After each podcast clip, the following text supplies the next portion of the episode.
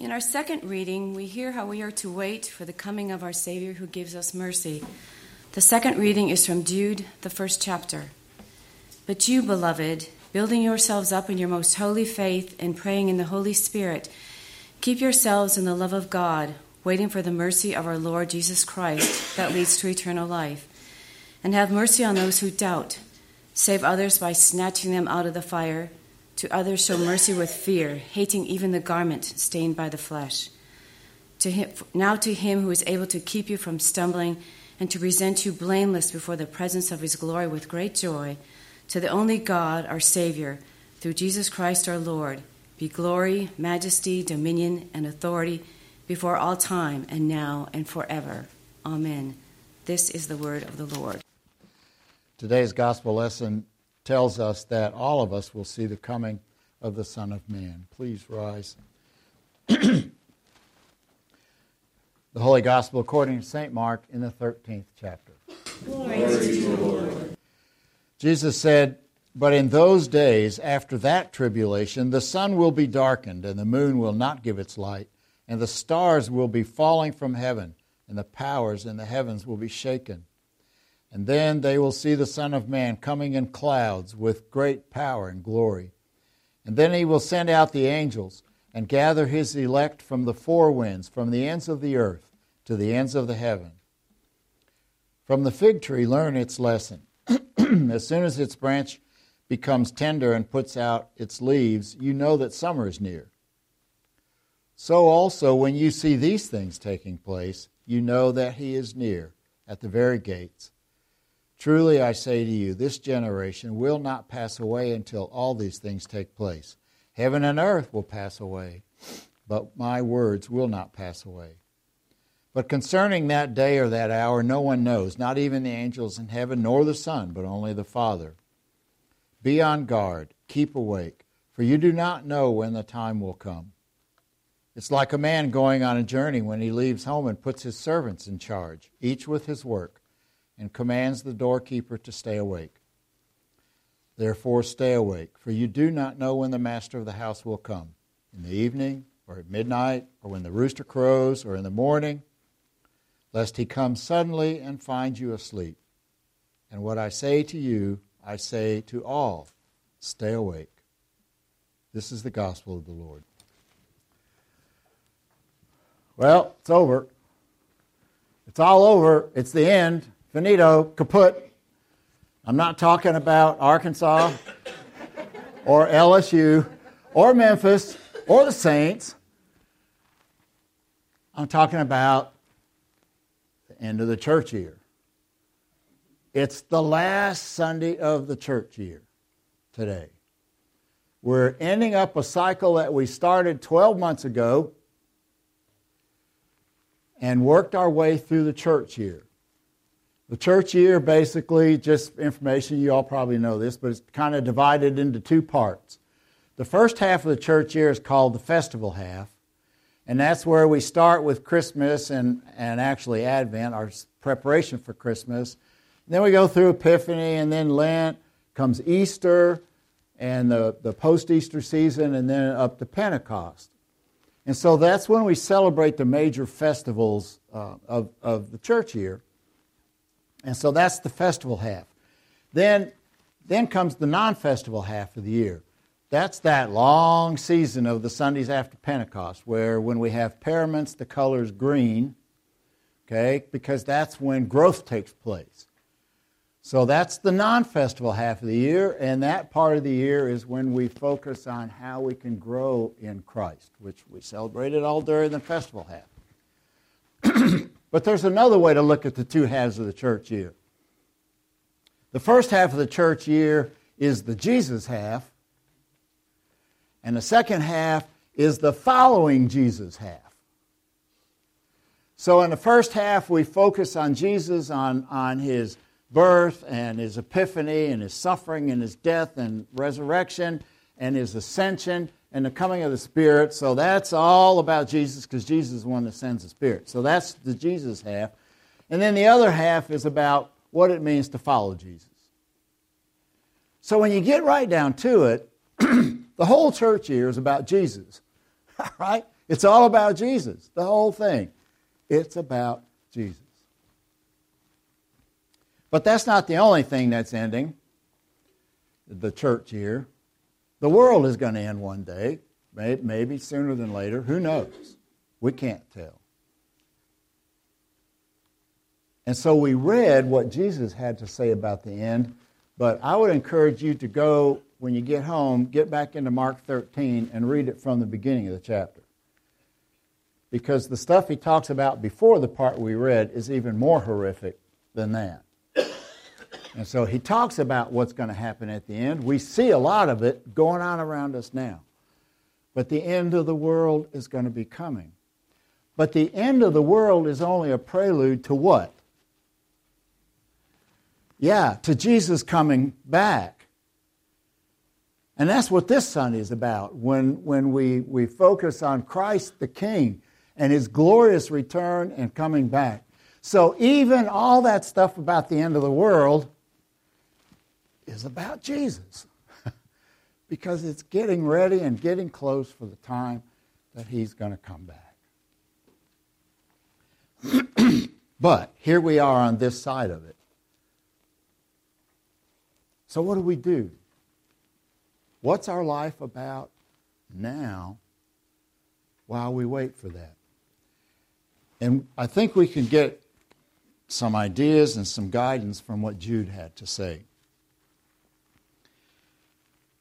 Jude said to us, he said, Keep yourselves in God's love as you wait for the mercy of our Lord Jesus Christ to bring you to eternal life. We're waiting for the greatest revolution of uh, revelation of Christ's mercy, and that's actually taking us there, bringing us into his kingdom. And as we wait for that mercy to be revealed, Jude says, Keep yourselves in God's love. Well, how do you do that? Well, he tells us it's simple by building yourselves up in your most holy faith. Well, isn't that what we're doing here today? I mean, isn't that why we're here? I mean, we're here to worship God. We're here to offer up praise and glory and honor to Him. But we're here also to listen to His Word and be strengthened by that. We're here to meet God at this table and have our faith strengthened and be filled with power and encouragement, building ourselves up in faith is one of the ways to keep living in God's love. And the other thing that Jude says is by praying in the Holy Spirit. Prayer. Coming to God and letting, because every time you come to God, the connection between you and God becomes stronger. You know how it is. If you want to get stronger, you exercise, right? Well, when we exercise that relationship with God and that communication, it gets stronger. And he talks about praying in the Holy Spirit. That doesn't mean some, you know, some off the wall kind of thing or anything like that, but it means inviting the Holy Spirit to be a part of your prayers when you pray. Because remember, that the Spirit sometimes can offer up prayers that we can't even think of, or things that we don't say, or things that we might forget about. But the Spirit knows what we need, and the Spirit, along, we offer our prayers up, but the Spirit is right there offering up prayers as well. And so when we do that, when, when we grow in our faith, and when we pray, and when we get closer to God, then we are keeping ourselves in God's love as we wait. But it's not just about us, is it? It's not about keeping our own faith strong and growing as we wait. We've got something to do while we're here. We're waiting for, for Christ's greatest mercy to be revealed to us in his second coming. So, what do we do? Well, Jude says, so be merciful yourselves. Be merciful to those who doubt people that doubt. Why, why do people doubt? there might be a lot of reasons, but maybe they're going through a hard time and they start to question. Maybe they've suffered a great loss. Maybe they're, they're the poor and the oppressed that wonder if there is a God out there or a God that cares. Jude says, Be merciful to those people. Show care and compassion and love. and concern for those people that doubt. He says, save others by snatching them from the fire. Okay, well, whenever Jesus talks about from the fire and stuff, he's talking about eternal death. Save others. Well, that sounds to me like the Great Commission, doesn't it? Go and make disciples of all people. The whole discipleship thing is about saving other people and about bringing them to faith and about witnessing for Christ in, in that. So that's what he says that we should do while we're still here. Be merciful, save others. But then he says something that's really curious. And this next phrase, the Greek manuscripts of Jude have, are widely variant on, on this phrase. Translations are different, and, and nobody really seems to know exactly what it means, but there might be some, some ideas about that. He says, To others, show mercy mixed with fear. That's kind of a curious statement. Show mercy mixed with fear. that might, excuse me, that might mean a couple of things. Uh, the fear might be uh, uh, a sense of caution because, you know, he says that when we show mercy, you know, he talks about the uh, even hating the clothing stained by corrupted flesh.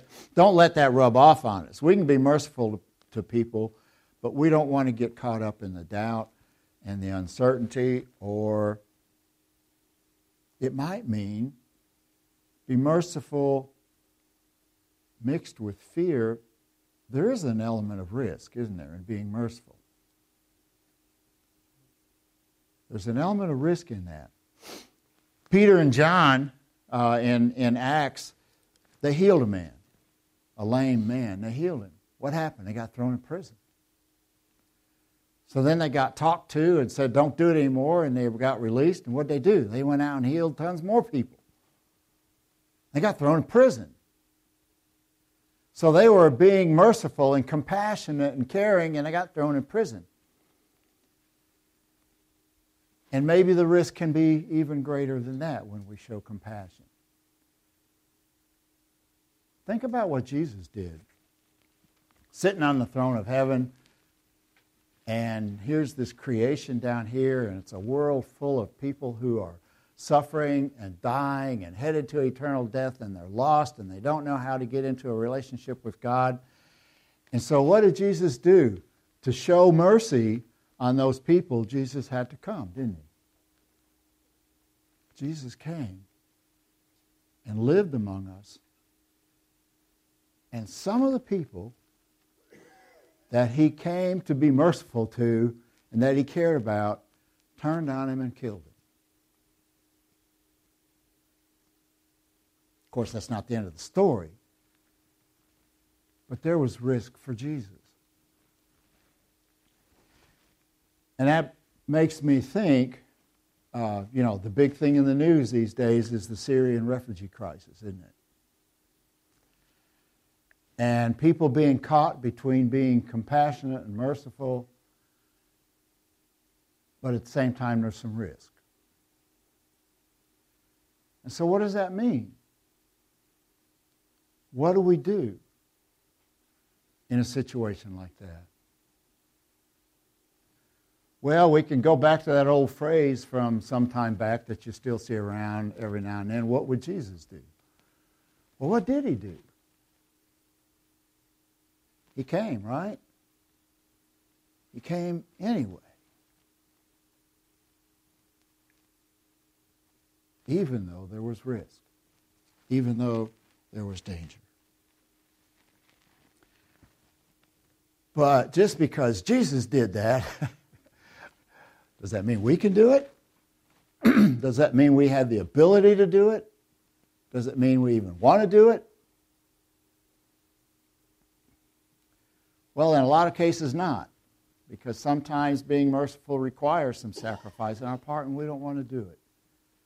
But where does the power for us come from to be able to do what Jesus did? Well, Jude tells us that too. Because he says that Jesus is the one who is able to keep you from stumbling. Jesus is the one that can empower you and encourage you and show you the way so that you don't stumble, so that you don't fall, so that you can do the kinds of things that he did. And Jesus is the one who will present you before the throne without fault and with great joy. Jesus is excited about being able to present you before the throne as a person who is blameless, who is pure. When we think about Jesus being a part of us and keeping us from stumbling and being able to present us to God faultless, under no condemnation, that's our encouragement to follow Jesus, to do what Jesus did. And then, then God, to God will be it glory and majesty and power and authority through Christ. You see, it's really all about Jesus, isn't it? It's all about Jesus, what he did, what he wants, what he does for us, how much he cares for us. And so now this week you're going to be celebrating Thanksgiving. And it's a wonderful time of the year. It's a time to gather with family and to, and to be thankful for family and for our relationships and to be thankful for all of our blessings. And we'll celebrate all that by eating too much. Okay? But it's Thanksgiving. But when you celebrate this week, remember what we are really thankful for. What we are really thankful for is Jesus and the opportunity that we have to follow Jesus. Because it really is just all about Jesus.